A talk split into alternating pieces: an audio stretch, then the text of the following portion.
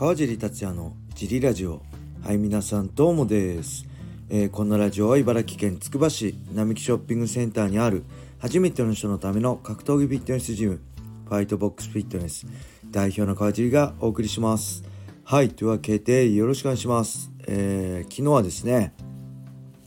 まあ、ジムは、えーと祝日でフリーマットの特別営業だったんですけど僕はえー、毎週木曜日ね23時から放送されてる BS BS11 で放送されるワールドスポーツクリップの収録に行ってきました。もう今月も先月も2回ですね。もう準レギュラーみたくなってますけど、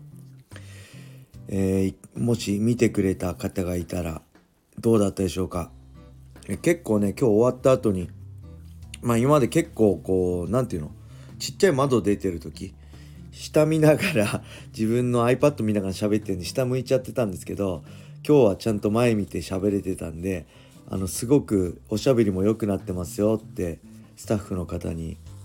言っていただけてちょっとテンション上がってます。頑張りました。ね前も言ってる顔出しはすごい苦手なんですけどまあこういうお仕事もねすごいありがたいのでまあこれからもチャンスがあればどんどんやっていきたいと思います。ぜひね、毎週木曜日見てください。昨日は、あれですね、えー、ベラトール301の振り返りで、一番特集したのがメインイベントね、アーモソフ対ジャクソンなんですけど、まあ、これ番組中にも言いましたけど、僕はもう完全に27戦無敗のアーモソフ勝利。ジャクソンは厳しいだろうな、テイクダウン来るけど、切られるだろうなと思ってたんですけど、逆にねジャクソンがスタンド打撃でいって KO で勝ったんですけどあのー、ジャクソンのね所属ジムのキリクリフ FC のローガンストーリーねこれ前も言いましたっけ？同じこと言ってるもしかしてもう記憶ないんですよね。その練習パートナーローガンストーリーが、えー、14勝2敗かな15勝2敗かなその2敗がアンモソグに2回負けてるんですよ。ね。でそこでその2戦のそのチームでのねえー、だからまあ言いましたねこれ。40分戦ったってね。今思い出しました。それをチーム戦ですよね。それがねやっぱりすげえすごくね僕としては面白いなっていうのがね特徴的でしたね。MMA はやっぱり個人競技だけどチーム戦って大事なんだなっていうチームで勝つっていうのをね改めてすごい分かった試合になりました。はい。でそれ行くまでにえー、っとディープジュエルスもやっててまあ、来人にね参戦してた、えー、熊谷さんだったり栗山さんだったりねえー、と萌えりさん萌えり選手だったりね、えー、松選手も出てたんですけど、まあ、松選手はね僕のずっと練習仲間だった同じチーム茨城の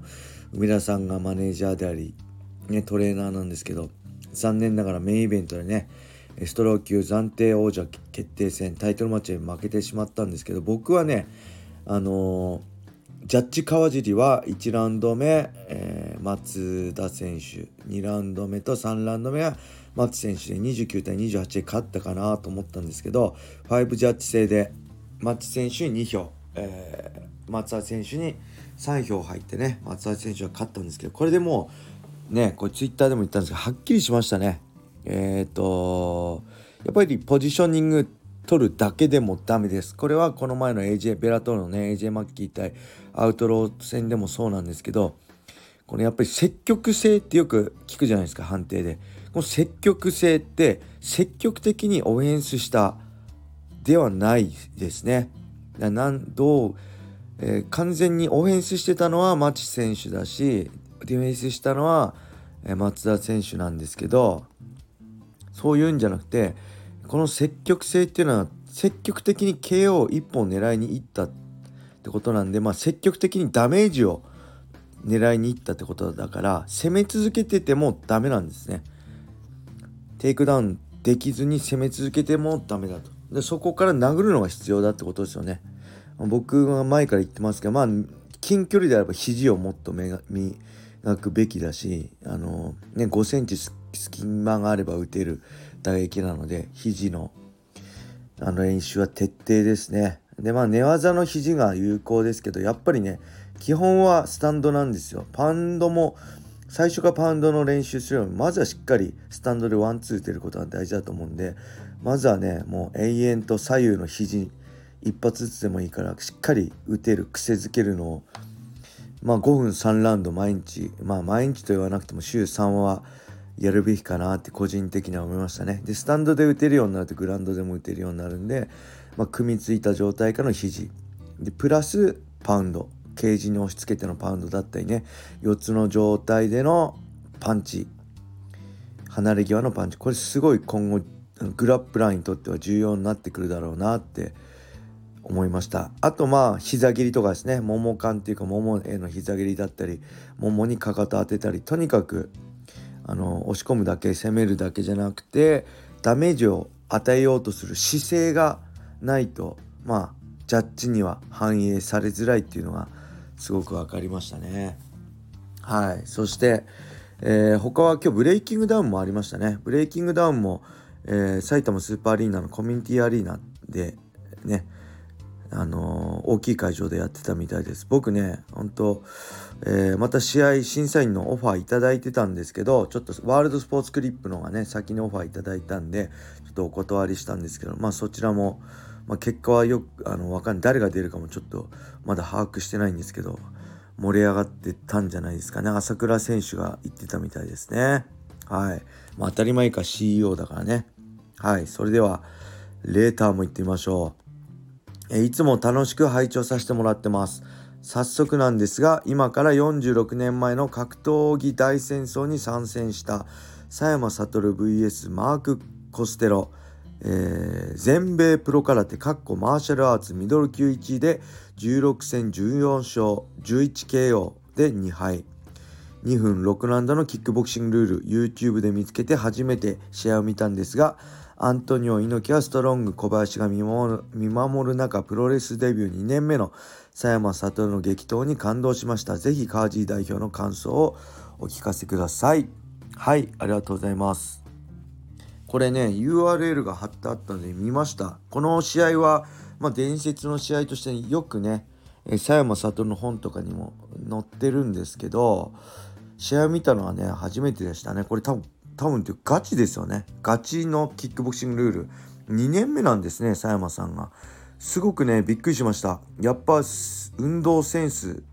身体能力も高いし蹴りはね多分キックボクシングで練習してキックボクシングジムで練習してたと思うんで蹴りはすごいうまかったですね。パンチはちょっと大振りでした。やっぱ蹴り中心に練習してたんでしょうね。パンチはちょっとあのまだまだな感じしましたけどプロレスラーとしてはねタイガーマスクとしてめちゃくちゃ成功しましたけど格闘家としてもこれ見るとめちゃくちゃセンスありますよね。あのー、まあ多分キックボクシングルールなんで投げとかないんですけどコステロに組みついてねバンバン投げるんですよ。これねびっくりします。まあだいわゆるシュートボクシング的な感じガンガン投げるんですよ。それがすごいんですよその投げまでの速さっていうかこの組んで投げるまでもう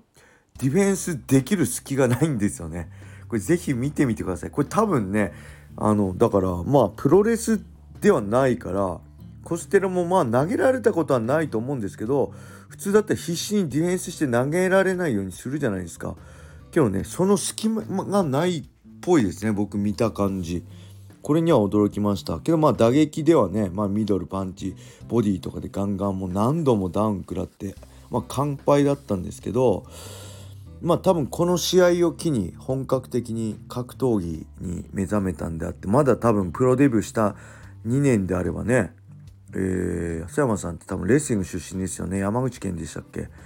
なんで、えー、ほとんど打撃の経験がないままこの試合を受けてこれだけまあコステロがどのぐらいの強さだったのか分かんないですけどあのこの格闘技戦争を見せつけるってことはちょっとねすごいなって思いました。はい。えー、それではもう時間なんですけどレターがね結構溜まってるもう一個いきましょう。川地さんこんにちは。パンク坂本です。ついに PL のベベラトール買収が発表されました。ベラトールは年間8大会でメインとセミでタイトル戦をやるという話ですが9階級ある中で年間8大会かっこタイトル戦は16試合はどう思いますか？またプライド USC のように結果的に一部選手を吸収して消滅してしまうような可能性はあるでしょうか？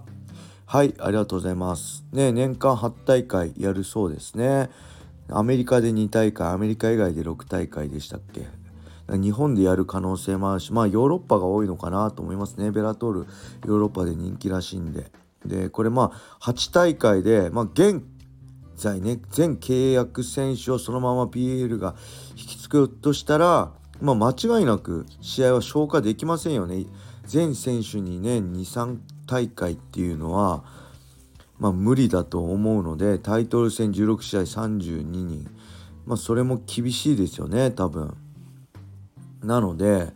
この契約がまずどうなるかですよね。ベラトールから PL に参戦する人もいるのか。まあ大会のね、このシステムが違う。ベラトールはまあいわゆる、まあ、USC とかライジンとかと同じですけど、PL はトーナメントなので、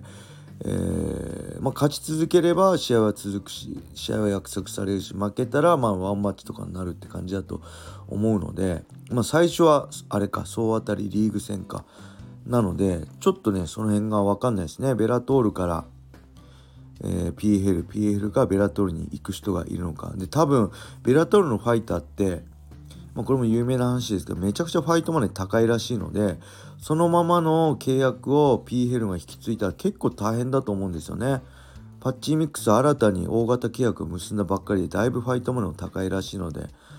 でベラ、えー、PL はそもそもバンタム級とミドル級がないんですよね。はい、だからそのミドル級とバンタム級のチャンピオンのねミックスとかはどうなるのかっていう話もあるしその金額をそのままファイトマン引き継ぐんであれば結構負担になると思うので契約を改めてするとなったら、まあ、選手としてはね下げられるのは納得いかないからいろいろ一悶着ありそうだしその辺をお互いのきっとあの考えをどうやってこうまとめるのかっていうのもね僕はちょっと気になりますね。こういう契約をまた素人ながらねちょっと注目して見に行きたえ見ていきたいなと思います。でうんまあ2年間はねベラトールやるっていう噂ですけどまあ最終的にはね、えー、まあプライドはその後1回も開催されませんでしたけどね、あのストライクフォースもね結局2年間やりましたっけちょっとやってヘビー級トーナメントとかやりつつ吸収されたし、まあ、最終的にはね PFL に一本化していくんじゃないかなと思いますね。その中で PFL の今が今のシステムまだトーナメントで100万ドル優勝者っていうシステムのままやるのかで来年からペーパービュー大会ねガヌーとかが出るあとケイラ・ハリトンでしたっけ？とか出るペーパービュー大会があるらしいのでそのペーパービュー大会も今後増えてってトーナメントとは別の例えばトーナメントで勝ち上がってチャンピオンになった人はそっちに名前が売れた人はそっち行くとかそういうシステムを新たにできるのかちょっとね今後いろいろドキドキしながら見守っていきたいと思います。まあ何より一番はベラトールが続いて僕の解説のお仕事がなくならないのが一番なのとできればまあ UNEXT さんに PFL の放送の権利もゲットしていただいて PFL ベラトールともに放送していただくのが見てるファンとしても一番分かりやすいのかなと思いますね。ダゾーンだとね、まあ、日本語解説ないし、まあ、そのままアメリカの放送パッて流してるだけでいまいち感情伝わりづらいっていうか詳しくわからないのでね。よろしくお願いします。期待してます。はいそんな感じで今日は終わりにしたいと思います。レターも募集しております。皆様良い一日を。まったね